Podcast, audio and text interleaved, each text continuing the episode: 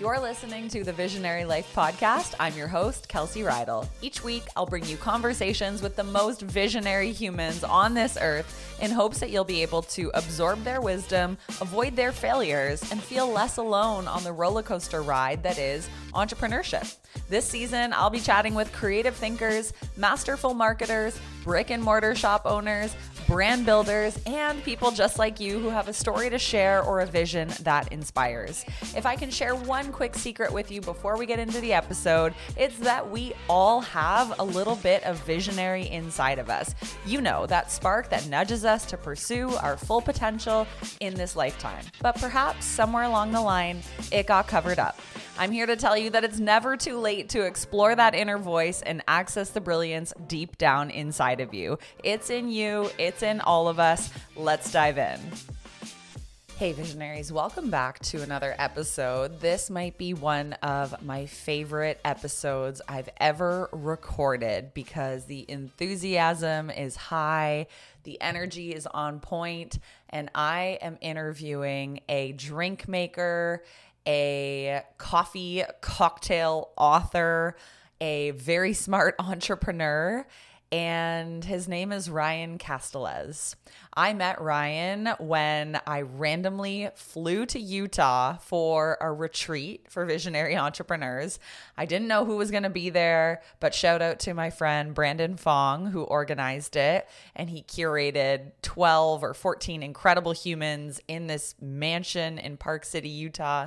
And we hung out and we adventured and we talked about our visions and how we want to change the world. And it was pretty epic. And late on the first night, Ryan walks through the door and he is full of energy. And throughout the weekend, what in, unfolded for us was that he is this visionary drink maker. And his drinks have actually been enjoyed across the country from New York City to Seattle and he has written this book called The New Art of Coffee From Morning Cup to Caffeine Cocktail. And what was so inspiring about Ryan is that he literally took what you knew about coffee, flipped it on its head, and challenged you to think outside of the box about the way in which we experience coffee, the way in which we dine out, and what we see and taste and textures and the littlest things like what glass something is served in and what temperature and what is the little dusting on top and what's the coaster underneath and what's the lighting like when you drink this cocktail. Oh, his level of delivery is inspiring. And, you know, over the course of the three days, it was almost like his passion for coffee and cocktail making was infectious because all of us left with this new appreciation and this new vision for how we wanted to choose our dining experiences. And I just am so fascinated because this was the first time I got to hear his full story about how he actually launched his very first coffee shop called Discourse and the challenges he faced as a young 20 something who really didn't have much business opening a shop, but deciding, I'm going to do this. I'm going to work through any of the barriers and objections that I have. Being inside of a mall, not knowing what I'm doing. Will people appreciate how crazy these drinks are? Or will they just want to go back to Dunkin' Donuts and get a basic freaking coffee for a dollar. So it's really cool to hear about Ryan's evolution. He opened his first coffee shop in Door County. Now they are in Milwaukee. So if you're ever in the areas, go check out Discourse Coffee. And today, Ryan is not simply behind the counter making drinks, he's actually empowering his team to think outside of the box. They launch four new drinks every single month. He's training baristas and bartenders all over the world on the aspects of coffee and cocktail service.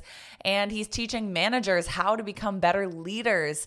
He's consulting coffee shops and bars and restaurants how to actually fine tune their concepts and start with a vision because that's what Ryan did. And he talks about that in today's episode that the vision was so clear. He didn't know how he was going to achieve it. No clue. but when it's there, you just make it work. You put money on the line, you put time and energy on the line, and the rest is history. So in July 2017, he opened up his very first coffee shop, Discourse. And since then, he has been featured on TV. He had a television program in Wisconsin Foodie. He's been in print magazines. Like I said, he has his brand new well, I guess it's not so new anymore. Well, kind of actually. His book, The New Art of Coffee, and he tells you where to get that at the end, uh, but it is widely distributed. And I mean, just to give you some context, Ryan was making drinks for us, mocktails, at this retreat, and he was mixing in a pine needle infusion that he found on his hike. And he was using plum pits to flavor our drinks. And then he was serving them out of carved out squashes. It was whack, you guys. Like, I was laying in bed last night just thinking, you know, here I am hosting the Visionary Life podcast. The true visionary is Ryan Castelez because he dreams on a whole other scale. And I pulled out my phone and I texted him and I just said, Thank you for pushing me to realize that I was dreaming small and my vision isn't big enough. And the way in which you're taking liquid storytelling and making it an industry is just so badass. So, I could go on and on, but I think what we'll do is get straight into today's episode. If you want to find Ryan and his work, he's on LinkedIn, Ryan Castelez, discourse.coffee, uh, or you could just search his name into Google. So that's it. Enjoy the episode, and I will see you guys on the other side. Hey, Visionary, I want to quickly interrupt this episode to ask you if you've been curious what it's like to work with a private business and marketing coach. If you're a business owner and you feel like your marketing plan is all over the place, you haven't figured out your search engine optimization or your SEO strategy, you have no idea what your social media marketing plan is, and you are not doing so well on the self express content front, I call these the marketing trio. It's the three S's SEO, social media, self express express content. And by dialing in all three of these pillars, you too can get more visible, generate more income, and increase your lead generation where you're actually turning your followers into paid clients and you're constantly bringing new people in at the top of the funnel.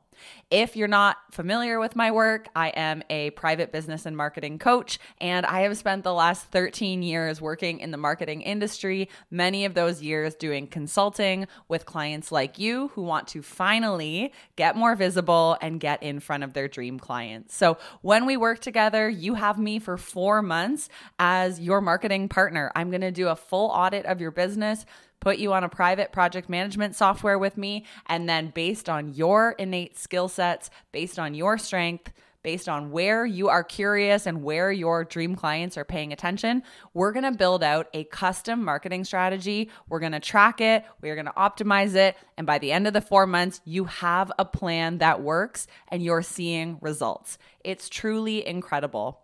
Christina Crook just landed a $100,000 consulting contract after implementing just one of my marketing strategies. Emily Fraser signed multiple new clients in one day after just one month of working with me. And now she is having consistent five figure months. And Natasha, she started leveraging her email list in December.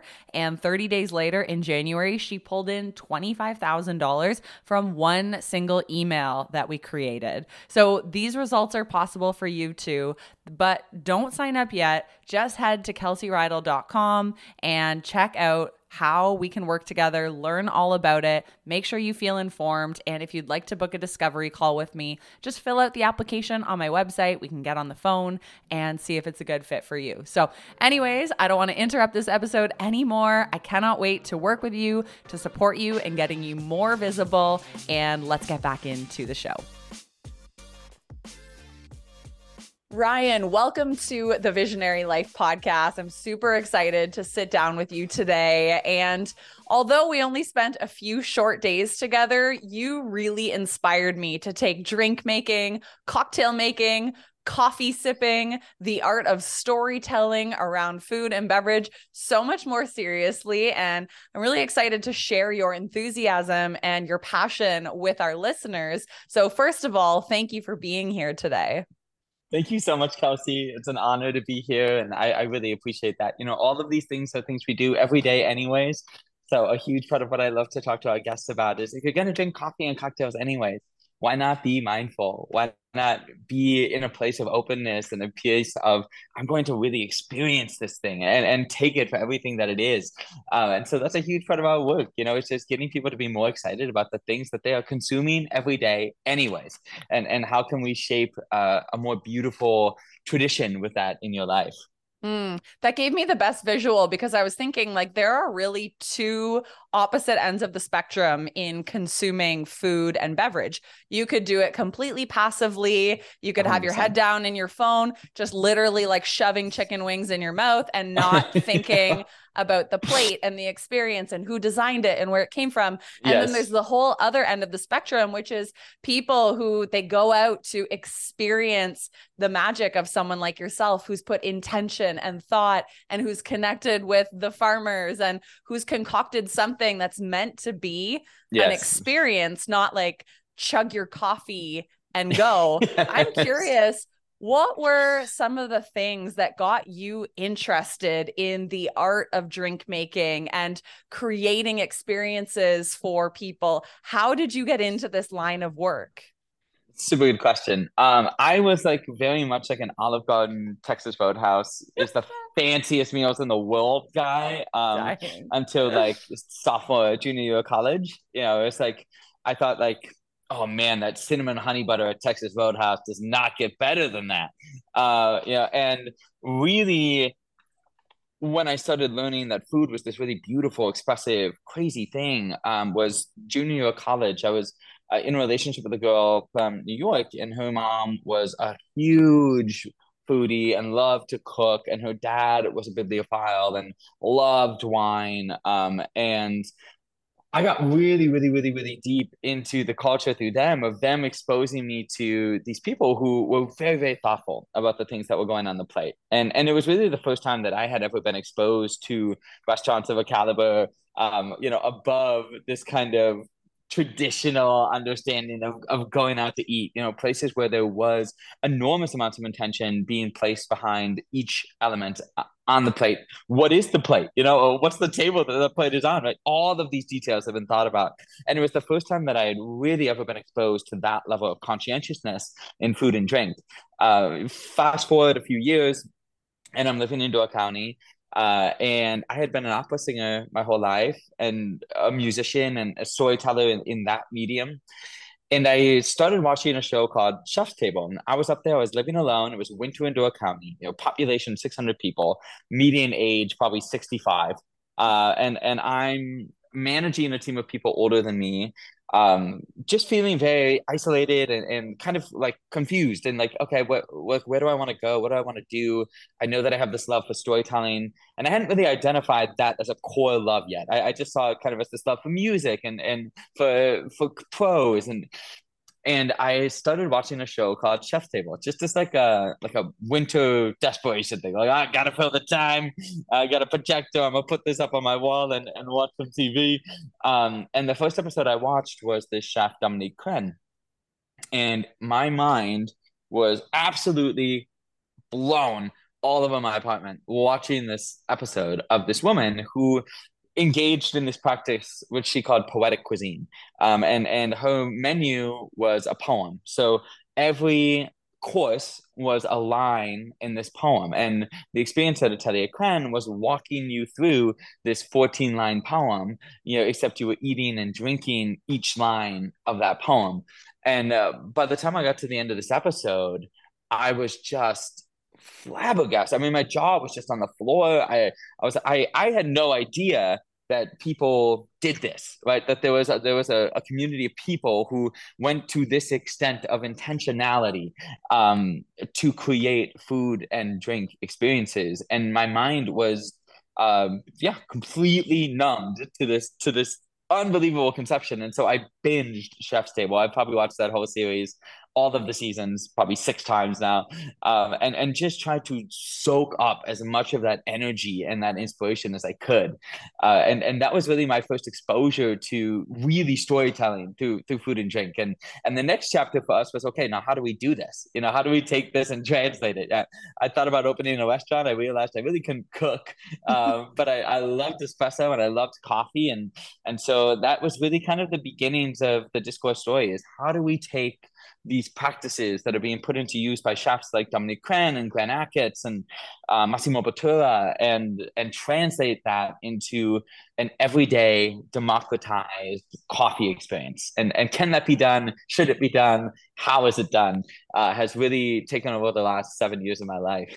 Mm, so cool. And, you know, there's a couple things I want to double tap on there. First, I think it's really interesting that by watching Chef's Table, like you really were expanded as to what's possible, right? 100%. And whether that's the people we hang out with, maybe you don't have people in your life that are truly allowing you to express yourself and it's turning on Netflix. Maybe it's the podcast you listen to, but I think there's so many clues for what we're meant to do in life just by following our own joy. Because yes. I'm sure there are people who watch Chef's Table and they don't see the storytelling. They don't see somebody yes. who's like, wow, that is really interesting what this chef has created. But here you are watching it going, my God, this is like the blend of everything that I didn't even know was possible yes. in building a career. So I love that that inspired you. I'm curious, as you're watching this show, are you thinking, I'm going to become an entrepreneur and I know how to open a business?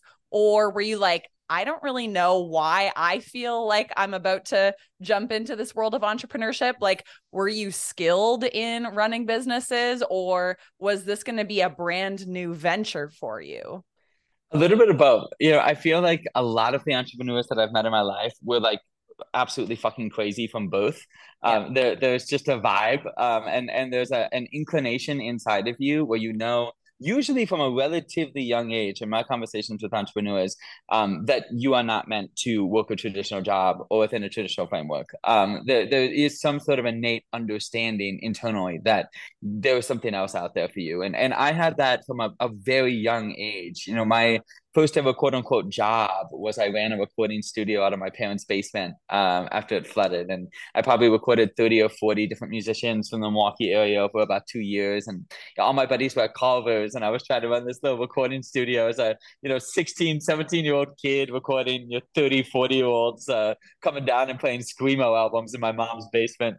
Uh, it was, it's kind of always been something that's been in me is, the, is this knowledge that I am here to bring unique and engaging experiences to the world. I am here to create things that didn't exist before.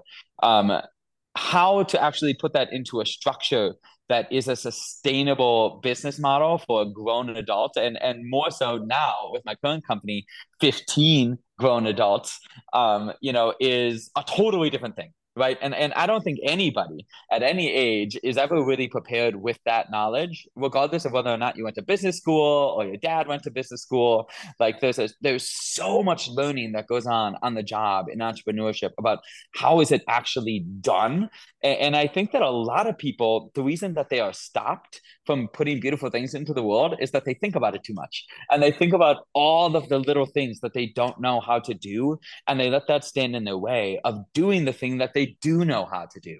And and so something that I found to be extremely helpful for me is focus in the beginning on how do I do the thing that I know how to do super, super, super, super well? And how do I stabilize all of the things that maybe I'm not as comfortable with so that I can at least be sustainable for myself in the short term, right? And then once you feel sustainable, then you think about, okay, how do I level this up? How do I bring one more person into this fold? And then how do I bring two more people into this fold? And then eventually you've created systems for yourself where you have a dozen plus people, a hundred plus people, a thousand plus people in, in, in the size of your enterprise where you feel really comfortable running a business of that scale.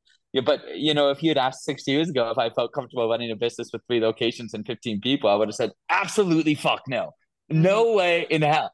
Uh, I knew I wanted to get there, but I knew that the first step for me was just putting something into the world and and hoping that it comes out, you know. Mm-hmm. And and so for me, it's been a lot of learning on the job, making mistakes, realizing those mistakes, learning from them and moving forward. And and I think in entrepreneurship, you know, you have to be super, super, super comfortable with failing forward because you will fail many, many, many, many times in these little, little ways. And, and to me, it's never truly failure until you stop trying. Like when you stop applying those lessons and stop working towards betterment, then you failed you know mm-hmm. but until then all of the stumbling blocks all of the life lessons all of the learnings all of the oh man i shouldn't have done that that way it's it's all little steps towards having this beautiful vision come into the world and and becoming very comfortable with that process of understanding where you went wrong, refining, uh, and, and then applying that and moving forward, I think is quintessential to the journey. So mm-hmm. I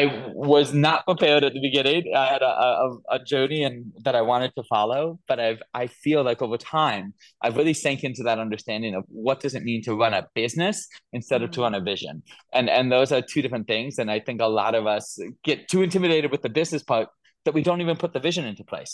And I found if you put the vision into place, you'll figure out the business stuff. It might take some time, you know, as long as you have a plan on, on the front end where you're like, okay, I think this will work, you know, which is what we had. We had shoddy projections that I think we threw out after six months.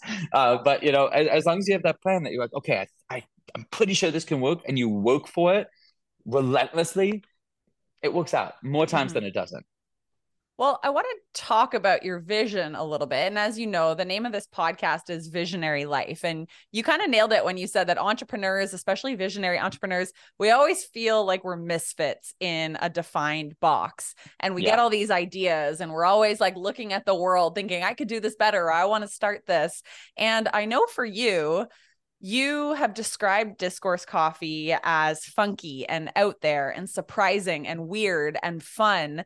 And you have this combo of words of liquid storytelling that you've really brought into your work. So, as you are in the early stages and starting to vision how you're going to do a coffee shop or a space differently, were you ever worried that maybe this wouldn't take off because there's a lot of coffee shops out there, but most are just trying to serve you a commodity and it's transactional, right? And then maybe there's some that have cool music, good vibes, but you kind of pushed the boundary a little bit, at least compared to what I've seen yeah. uh, in my time going about Toronto and Ontario and Canada, looking at all the coffee shops here. So I'm wondering, like, did you know this was going to work? Did people ever doubt in your vision? And if so, how did you continue forward?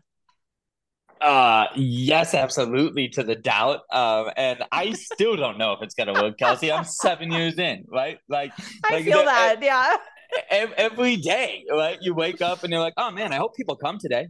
And then I hope people come tomorrow too. And then I hope people yep. come the next day because uh, if they don't, like, uh, I gotta fire 15 people, right? Like, like every day, right? That, yeah. That's just like part of being an owner, I think. And and I, I honestly don't know if that ever goes away, no matter how big your company is. So you, even if you have a, a, million employees, you know, I don't know if the if that person, the CEO of Apple, is like, oh man, what if people stop buying iPhones tomorrow? That would suck, huh? Yeah. You know, like the, there is, I think, almost always this like inclination of man i really hope that this works you know and and every level up that we've done every new location every new concept right it's it's always a you're throwing a dart at the wall and hoping that it sticks in something um, and, and, so i've i've never really known you know when we yeah. first started that first year there was so so much doubt and, and, a huge part of it was we were entering into this culture this third wave coffee culture you know which was very defined by regimented, accepted professional routine.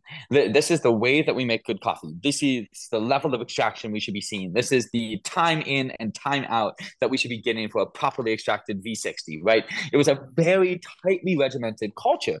And, and the people who were being celebrated were the people who were doing the best job of translating the work of a roaster to a drinker. And, and that is still kind of the be all end all of third wave coffee. So here comes this dude uh, in the middle of the woods. He has four months of experience in coffee, and and he's taking these beautiful coffees, and to many people, fucking them up, right? Like taking this beautiful yep. coffee and and throwing syrup and bitters and essences and shaking it and serving it in a coupe glass, and and right. So there were a lot of people who came in and and were just like, man, I I really have no conception of what you're doing here, and I don't understand it. Like, I, I just want a cup of Ethiopia. Like, I want it to be juicy, and I want to leave. You know, like, and and over the years, what we found was, you know, for every one person maybe who felt that way, we would find two or three people who came in, and they they would say, "Hey, I've I've never seen anything like this. I'm so happy that I know that this exists now, and keep going." You know, and and and those people were the people that you kind of just have to choose to listen to, right? The, uh, the thing that I always tell people in entrepreneurship, uh, in any vision driven enterprise, is you have to want your vision so fucking bad that you cannot possibly imagine a world without your vision in it. Mm-hmm. And, and and that is the way that you will succeed because you will come against so many stumbling blocks. You will come against so many naysayers. You will come against people who do not understand your vision. And and for me, in, in my own conception of, of being a visionary, right? If, if if I don't have at least one person be like, dude, that vision sounds fucking stupid, then I am not dreaming big enough yes. right? Like if, if it is easy for people to understand immediately what is the point of being a visionary? Like uh, to me the, the point of being a visionary is to put new fundamentally new experiences into the world right? And, and so that is so much of what i try to do with my work. Does that make it easy to be a business owner? No because every time that you put something into the world you're having to retrain people on the fact that this is a thing that exists and this is what it costs and this is what it's worth. And you're you're, you're assembling a culture from from the ground around. But uh, to me, that's also the the beauty in it. That's the value in it, right? Like when you have an experience at Discourse, it's a fundamentally different thing than what you can get out elsewhere. And to me, that's so special because when somebody comes in and they resonate with what we do, right? That's our people. They see that vision, they relate to that vision, and they they feel seen and they feel heard and they feel maybe for the first time like damn, like I've been waiting for this forever. Like I've been trying to find this thing and I haven't been able to. And here it is in front of me. And and I love this. And and how much more valuable is that than hey, it was another cup of coffee. You know, like uh, it was just like the other shop that I had. It was a great cup of coffee, but you know, I could get this cup of coffee just about anywhere. Uh, that to me is so much more valuable, and and I will gladly, gladly uh, take the sleepless nights, take the you know this is never gonna work, take the you're stupid for doing this to beautiful coffee for those one, two, three, four moments with people where we fundamentally reshape their idea of what's possible in coffee. Mm-hmm. Uh, I think it's a quintessential part of, of being somebody who is putting unique visions into the world. Um, but I have never, I don't think, met a visionary who's like, yeah, I knew from day one it was going to work and it's worked. Like that's just not how it happens, you know, mm-hmm. it, at least in my experience. Absolutely. And I love that you share that because I know that for you, like you said, one person would come in and say, This is weird. I just want my $1 coffee cup from Dunkin' Donuts. But you then get a few people coming in saying, Whoa, I don't know what this is, but it's remarkable. And it sounds like those were the people who saw so much value in what you guys were doing that it was them who actually spawned more word of mouth marketing. And 100%. I know that you said at one point that you actually didn't do any advertising for the first few years of Zero being dollars. open and you instead were getting word of mouth and i'm assuming there was no strategy per se behind word of mouth marketing but by you guys being different maybe a little polarizing you being the visionary you are and doing radically crazy things and we'll have to get into some of the unique yes. combos that you guys would put out there but that is enough to drive word of mouth marketing and for people to leave your shop and say, that was totally fucked up. I don't know what I just yes. drank, but it was amazing. And then they send 10 of their friends. 100%. So I'm curious, what like was that how you kind of grew the shop from the ground up? Yes. Was it because you were creating remarkable experiences that people couldn't help but talk about? I think that's the the two biggest things for me that I've that I found in my business, right? Is one, create something that people want to talk about. That that's that's huge. Uh, and that's why we called the shop discourse. Yeah, we yeah. wanted to start oh, a new yeah. conversation around coffee. Um, and for us, you know, I, when you th- when you look at a coffee business model, right? Like I and I, knowing more about co- business now than I did, you know, seven years ago when we started this whole thing, I, I think about our original supposition of what we wanted to do. And I'm like, man, we were fucking nuts. And my dad was stupid for giving me money for this because it makes zero sense. You know, coffee is a location and convenience business. We were located in the lower level of a derelict shopping plaza in a town of 600 people where the average age was 65 you know i mean there was there was nothing about this that made sense zero we had zero street visibility we had zero street signage um there, there was zero things about this that made sense um but we had a vision and we had an idea for what we wanted to bring to the world. And actually looking at it now you know in retrospect all of that played to our advantage right? Because now you have customers coming in and they're, they're saying none of this makes sense and i love it. You know like like this is a coffee shop that feels like a speakeasy in a courtyard in the middle of nowhere. Why is this happening? How is this happening? Who are you and why are you doing it here? You know like eh, all of this it added to the mystique right? It added to the story. You know they went like oh yeah it's on the main drag of sister bay. You know when they tell the story of the space they're like oh yeah you have to get out of your car and it's a little bit of an effort to find it but then you find it and you walk in and you're transported back to this like speakeasy basement from the 80s and then the drinks are super modern and right? So we provide a story for them to tell. We write the story and then we just allow them to share it. Uh, so the, the first thing is it has to be something that people want to talk about.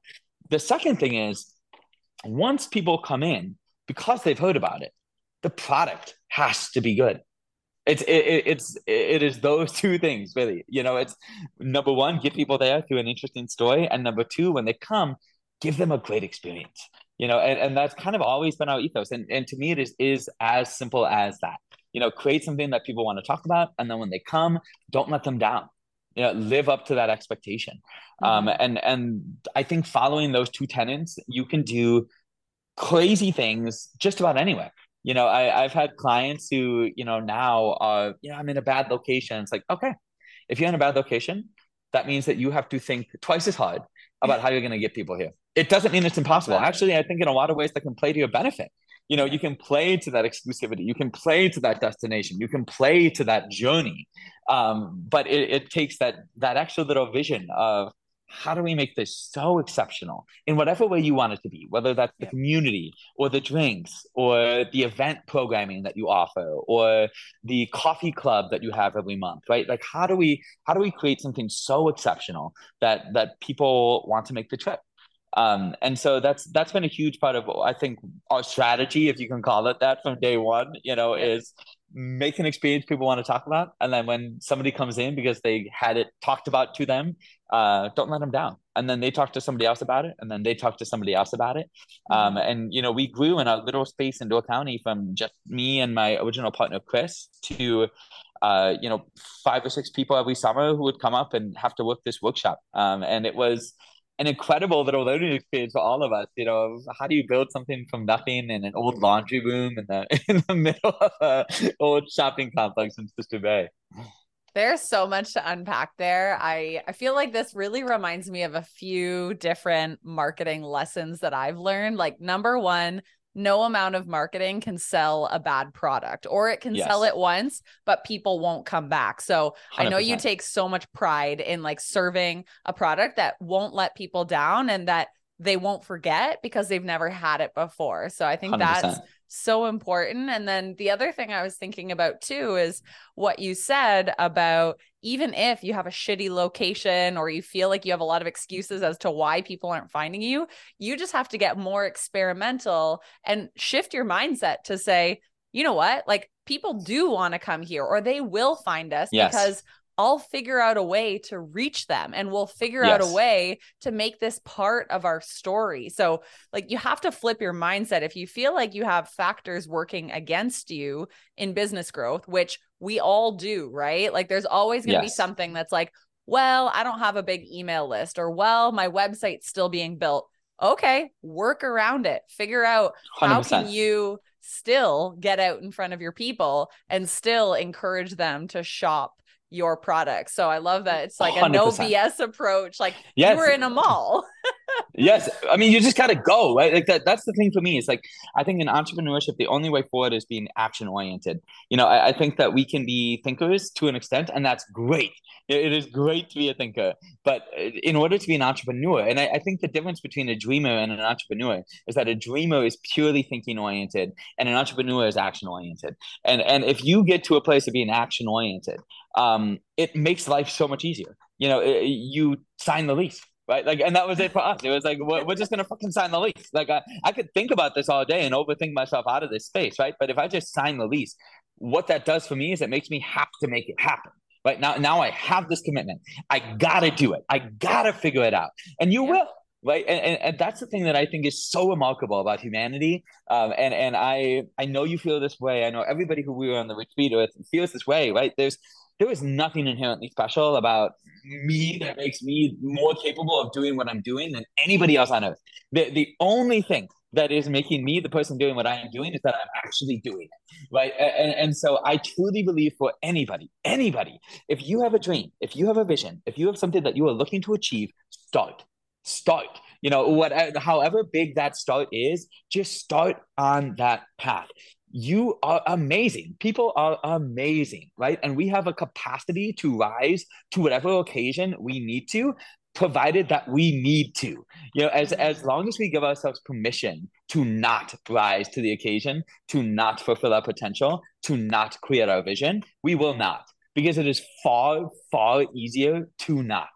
As soon as we put ourselves in a position where there is no turning back, right? And the, and there's this great you know parable of the Greek army who would always when they sailed off to a new battle, they would burn the boat once they landed because they knew that if there was an option for retreat, it would be far harder for them to process victory. Mm-hmm. And, and so for me, I do that same method. Like for me, I'm a burn the boats guy. If there's an opportunity in front of me, I'm going to pursue it fully. And I'm going to put myself in a position where I have to make it work. And the human capacity to make it work when you need to make it work is startling. The, the first couple times for me that I launched concepts and I, I put myself in that position, mm. I started to learn of my own potential. You know, I was never a wildly self confident guy. There's still some things in my life that I'm unconfident about, but I've garnered this incredible professional confidence just by doing the damn thing enough times to realize that I will figure it out. You put me in a situation where I have my back against the wall, I'm gonna figure out how to slip.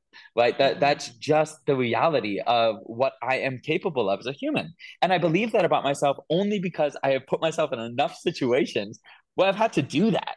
You know, and, and I think all of us, all of us are capable of that.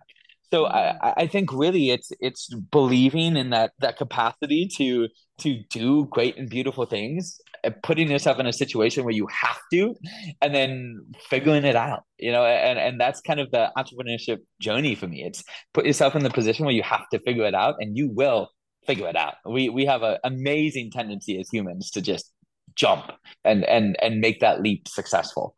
Mm-hmm. Yeah. And I think the word action is such a differentiator between people who advance. Yeah, they might fail yes. every, you know, second, third, fifth time they take action, but we still move forward. And like you said earlier, you fail forward. Whereas yes. the person who like goes into a dark cave, tries to get everything meticulously right before they've even communicated their idea, before they've even taken the first step. Yes. Then they come out yes. of the cave and they're like, okay, I'm ready, but nobody's listening. They have no feedback, they have no market 100%. research. And then it doesn't take off. And they've spent all this time trying to be perfect, but they've missed the interactive element of like, you Absolutely. gotta like put ideas out into the world and see if people catch them. And you need to be out in the world looking at, okay, what idea yes. am I getting from my life today? Yes. Or I thought I wanted to open a shop in this mall, but I walked in and I got a bad vibe. So it's like 100% interact with the world. And yeah, that involves failure. It's part of being a business owner, but that also helps you to learn what you do want to do and to build confidence because you took the action. Maybe it worked out, maybe it didn't, but you learned a lot from it and then you take the next action. So I think that's so 1000%. I, can I make a weird analogy? Yes, go for it. I think about this stuff a lot as like almost like raising a kid, right? And if, if you make the decision as a parent that you want to have a baby, okay, like you're gonna have a baby, and you might want to know the gender, and then you're gonna like paint the room and uh, you know buy some clothes for the first six months, right? But there was no point in buying that baby's three-year-old outfits and you know picking out their school district right like like because there were so many things that could change between that first moment of birth and that three year old and that six year old and that 12 year old and that 18 year old right? Like and and that is the same for me as as a business right? Like you have the child and then that child in a way forms a relationship with you right? And, and, and that relationship is actually what comes to define the clothes that you buy at age three and, and, and the school that they go to at age six. Like maybe they express a lot of creativity right? And so you want to put them into a more creative school than you thought. And and i i find that with my business very much over the years that i've cultivated a relationship with my business right? And and in that relationship there is a give and take. There are times when i say hey mr business discourse i want you to wear this outfit to school today. And there are times where discourse tells me and, and the people who come to us and the staff and, and the people who write about us and they come to me and they say hey this is what we are getting from this experience. This is what we want to see more of from this experience. And you adapt and you play that relationship between you and the business. So trying to plot everything out at the beginning is like trying to dictate what your six year old is going to wear before he's born. It, it doesn't actually make any sense. But really, what you need to do is, is have the kid and let him be a kid. And then when he's six years old, you're going to figure out, okay, what do you want to wear, buddy? You know mm-hmm. like what, what feels the most comfortable to you where, where do you want to go to school right like and, and that to me is the same as as building a, a company it's yep. you put the vision into the world you take that action and then you communicate you have this communion with it where it's it's informing you what it wants to be and what it needs to be and where it needs to be. And you're informing it on where you want to shape it and where you want to take it. And it's that relationship to me that's been the most vital. You know the amount of pivots and directions and language changes and uh, vision changes and visual changes that we've had over the last seven years with discourse. And the more that i learn about the field the more that it it really dials in this idea of okay what are we doing? And and what is my mission? You know when you're doing mm-hmm. something that visionary. A lot of times people you don't even know. You know like I, I don't even really know how to describe this thing. You know it's like we do a thing it's kind of in this place you know and and, and over time i think it really in that relationship starts to crystallize. Mm-hmm. so that's that's like a it's a weird analogy but it's something to me that's like helped me to kind of think about okay, when I'm starting a new business, I don't have to know everything right away. And that's fine. You know, uh, we just have to take the steps towards getting there. And once this little baby, you know, feels comfortable and confident and we're sending him off to school, you know, like then we can make sure that he's making the right friends and, and that he's in the right school district and, you know, that people have a, a good time seeing him and hanging out with him, right? But first I need to put it into the world before people can interact with it. Well, as you're telling this story about business and how it's about cultivating a relationship with your business and iterating on version one and version 100, I'm actually thinking about you as a drink maker and as someone who pushes the boundary on putting concoctions together. It's like, imagine you just sat back and wrote out like this wild recipe and combination, and every single time it just worked out great the first time. And you didn't get feedback from sipping it for the first time, or you didn't 100%. test it with your team and then learn from, hey, this is a little bit too salty, or ooh, this yes. flavor actually didn't go well. It's like, I don't know. When you're making a new drink, how many different versions sometimes does it take in order for you to get that remarkable product that you're ready yeah. to serve? I'm assuming sometimes you get it on the first try. And it's like sometimes as entrepreneurs, we launch things and it just clicks or a piece of content goes viral. Other times you're showing up, you're doing it day after day. You're trying yep. version one, version 20, version 30. Yep. And yep. then it's that consistency and that commitment to our craft that eventually leads us to being like, this is remarkable. Now I'm ready to put it out into the world. Yes. But that came with a lot of iteration and yes. a lot of quote unquote failure that you have to yes. stick through and say, I can only go up from here. How do we optimize? How do we get better? How do we make this 1% improved from where it was yes. yesterday? One thousand percent. I mean, I there are definitely drinks that I've done that I've taken twenty or thirty times, and then there's drinks that I've done that have been two or three. You know, depending on usually the complexity of the drink. Yeah. Um, to me, what I part of what I'm passionate about with discourse is is sharing the behind the scenes of the process of a creative, right? Because so many people when they experience the work of a creative, they experience the final product, and and it's very rare that you actually see behind the scenes of okay, what all took place to get to this moment right here. You know, I, I always think about musicians and how they might record forty tracks for the 10 that they put on their album, right? And all of those tracks that ended up on the cutting room floor. Or when you film a movie and you 30 hours of film that are being cut down to two hours of actual content in the film. Right? There, there is so much that is left on the wayside in the creative process. And and for me as a drink maker it's a lot you know that we go through a lot of iterations. And something that i encourage people to do anytime that they're out for food or drink is to be thinking about all of the facets of the experience. And it's a lot of times something that people just aren't aware to be thinking about. Like it's it's not even a matter of consciousness that we think about these things. But if you're going to a great restaurant or a great bar, every single element of that experience has been curated for you. It's not just the drink, right? So when I'm dialing in a new drink, there is the liquid. Of course, the liquid has to taste good, right? But then there's also how does the liquid look? How does the liquid um, is it carbonated? Is it rich? Is it heavy? Um, is it going to be served up or on ice? What is that ice? Is it going to be served on a rose ice? Is it going to be served on a cube ice? Is it going to be served on a sphere ice? Is it going to be served inside of the ice and the customer is going to have to break the ice to get to the cocktail? Uh, is it going to be served in a coupe? You know, am I going to double strain it? Am I going to add a foam on top? Am I going to put a coaster under the drink? Am I going to serve with a straw? Is it going to be a Collins glass, or do I want a little bit more weight to provide layering? You know, all of these thoughts, right, are all auxiliary to the liquid itself, but have an enormous amount of impact on the way that you experience the drink.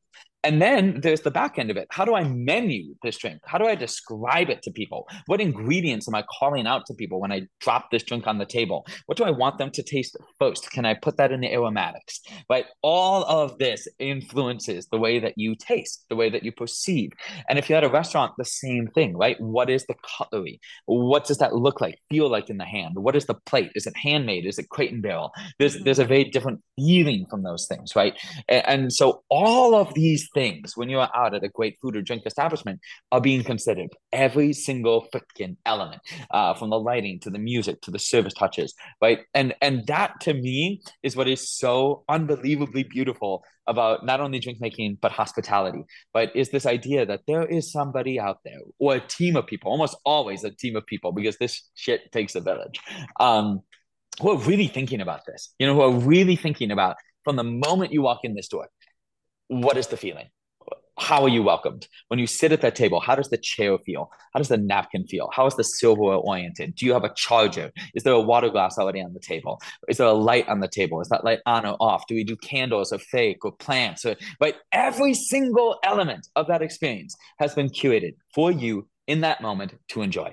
And there is something to me that is so unbelievably beautiful about that when you can sit back and truly appreciate that understanding that every single part of this has been thought about by someone and probably too much right? They mm-hmm. probably went through like 50 different napkins to arrive on that one napkin that's at your table. And and to you as a diner that might be a totally irrelevant moment. You know like you you yeah. might not even notice that that's a thing. You know will guidara had this amazing quote and will guidara was front of house manager of 11 Madison Park when they won Best Restaurant in the World and very much involved with Nomad and, and wrote an incredible book called Unreasonable Hospitality that everybody should read, whether or not you're in hospitality. It's an amazing book about how we can just be better people to one another. Um, but one of the things he talks about in that book is when they opened Nomad in New York for the first time, um, they wanted it to feel like you were in basically the house of this nomadic traveling man um, and you were kind of a guest in his home right and so they had this bookshelf this big bookshelf full of old books but they weren't just random old books. They actually went through and took the time and said, okay, this man, this is his hobbies. From these hobbies, what are the books that he would have collected? And let's put those books on the shelf. And then let's build everything else around those hobbies so that it all makes sense. So if you see a little globe in the corner, you can also look at that bookshelf and see world atlases of Thailand and Vietnam. And, right. So it all makes sense together. And mm. one out of maybe every 10,000 people will notice this. Yeah, it, it, it is not something that people are going to consciously perceive often. Um, but what Will says is he says, you know, perfection is a feeling, right? And, and, and you will, even if you do not notice consciously that all of these decisions have been made for you, you will notice subconsciously that every element of the experience that you are having feels deeply intentional. And and that to me is so beautiful and is so indicative of what I love about hospitality. There is an extraness uh, to a high level of hospitality that just lights my soul up. Um, and and that to me is I think what is beautiful about the space of being a drink maker or being a hospitalitarian is this ability mm-hmm. to iterate, to create beautiful things, and then to share them with people in a way that is deeply deeply intentional and deeply deeply iterative uh, so you, you got to launch and you got to feel all of this out you know like how, how does it mm-hmm. feel to be somebody providing that level of intentionality to people and, and sink into that feeling such a good reminder to just be meticulous about our craft because that is what differentiates anyone from anyone, right? If you feel like you're yes. swimming in a sea of all these competitors, maybe you just need to look around at your service delivery or your product delivery and say, have I added that layer of intentionality that Ryan's talking yes. about, which I know you do so, so well. And as we wrap up here, I know you do offer consulting, but on the other end, if people don't live in Milwaukee and can't come to Discourse, you also have an amazing book called The New Art of Coffee, where I feel like every concept you have shared today really shines through in the stories you share, in the recipes you've created, the way that you're showcasing the art Thank of you. coffee. So, could you first of all tell us a little bit about the book um, and then where people can connect with you and find you if they're interested? Absolutely. Uh, quick quote off that last point that you made. I heard a great quote recently. It's everything is more important than anything. And I love that quote because it, it, it takes a couple times to hear it. But when you think about it, it's like, oh yeah, like everything is more important than anything. And yes. and it's every single little detail that that needs to have that level of refinement to to really have that beautiful product that you can share with your guests. Um the book for me was this really crazy journey. Um, it took about three years. Originally, I had intended to just put out a little manual for professional baristas who wanted to make drinks the way that we make drinks, um, and and who didn't feel like they had the resources to do so.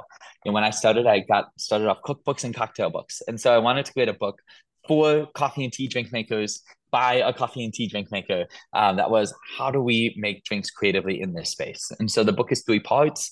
It starts with an introduction to coffee. This is no james Hoffmann text. He is still the king of writing encyclopedic information about coffee. This is an introduction a primer.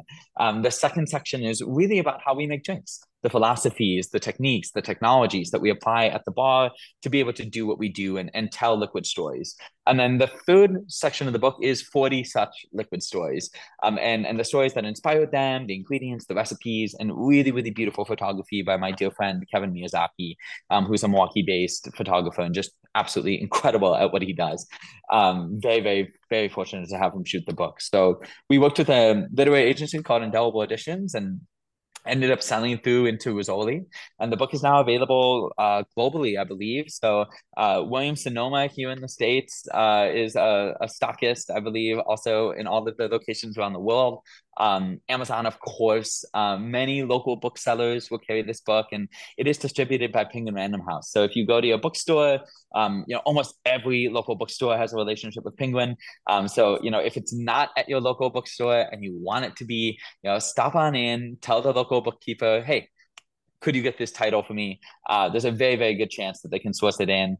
Uh, you can buy this on Amazon, but I'm always somebody who's like, hey, get it local if you can. You know, have, have that local totally. bookseller bring that book in and and support the the small business down the street. But mm-hmm. it is uh, very widely available now, and I think something that can be inspirational to people, even if you aren't looking to be a professional barista. You know, we really dialed this in for the home drink maker um, who wants to explore a little bit deeper of intentional drink making in their own lives and and designed it to be extremely easy to use. So even if you're coming into it with zero experience there are recipes that you feel like you can float into quite easily and start to build your confidence up until you're taking on the, the big boys with a you know a day of prep uh, like matrix reference and holy pin and um, you know we, we got a lot of recipes in there to, to warm you up Amazing. We will link everything in the show notes to your website, to your personal LinkedIn. Ryan, thank you so much for being on the show today, and we wish you all the best. Of course, Kelsey. It's been a joy. Thank you so much for having me. Thanks for tuning in to this episode of Visionary Life. I love bringing you these conversations on a weekly basis, so it would mean so much to me if you could help me out by rating and reviewing the show on either iTunes or Spotify. It just takes a second. And if you don't want to rate the show, you could also just take a screenshot of the episode and share it on your social media platform of choice, tagging me at Kelsey Reidel. I'll catch you in the next episode.